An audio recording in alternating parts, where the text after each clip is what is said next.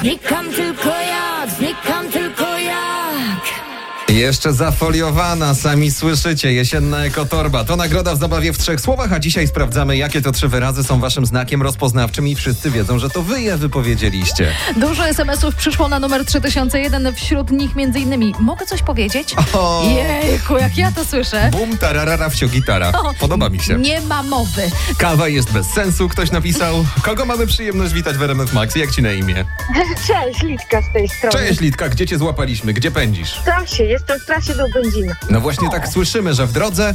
Przy piątku postanowiliśmy zapytać w naszej zabawie w trzech słowach o te trzy wyrazy, które są znakiem rozpoznawczym e, twym wśród twych znajomych. Gdy oni to słyszą, to wiedzą, że mówi to Litka. Jakie to trzy słowa? Nie szczymia presji. Nie szczymia presji. Szczymia presji. Tak trochę Słuchaj, śląsko. No właśnie, po, po śląsku zabrzmiało, to rozumiem twoje korzenie, Tak, z Chorzowa jestem, także... a to jest tak, że to jest tylko taka twoja wiązanka, czy znajomi też tego używają? Znaczy jest taki zwrot w języku śląskim, nie szczymia, no to znaczy nie wytrzymam, coś takiego. Mhm. No, a że jestem całe życie pod presją, no to ja nie szczymuję presji. Co ci te presje ostatnio robi, powiedz, że nie możesz szczymiać?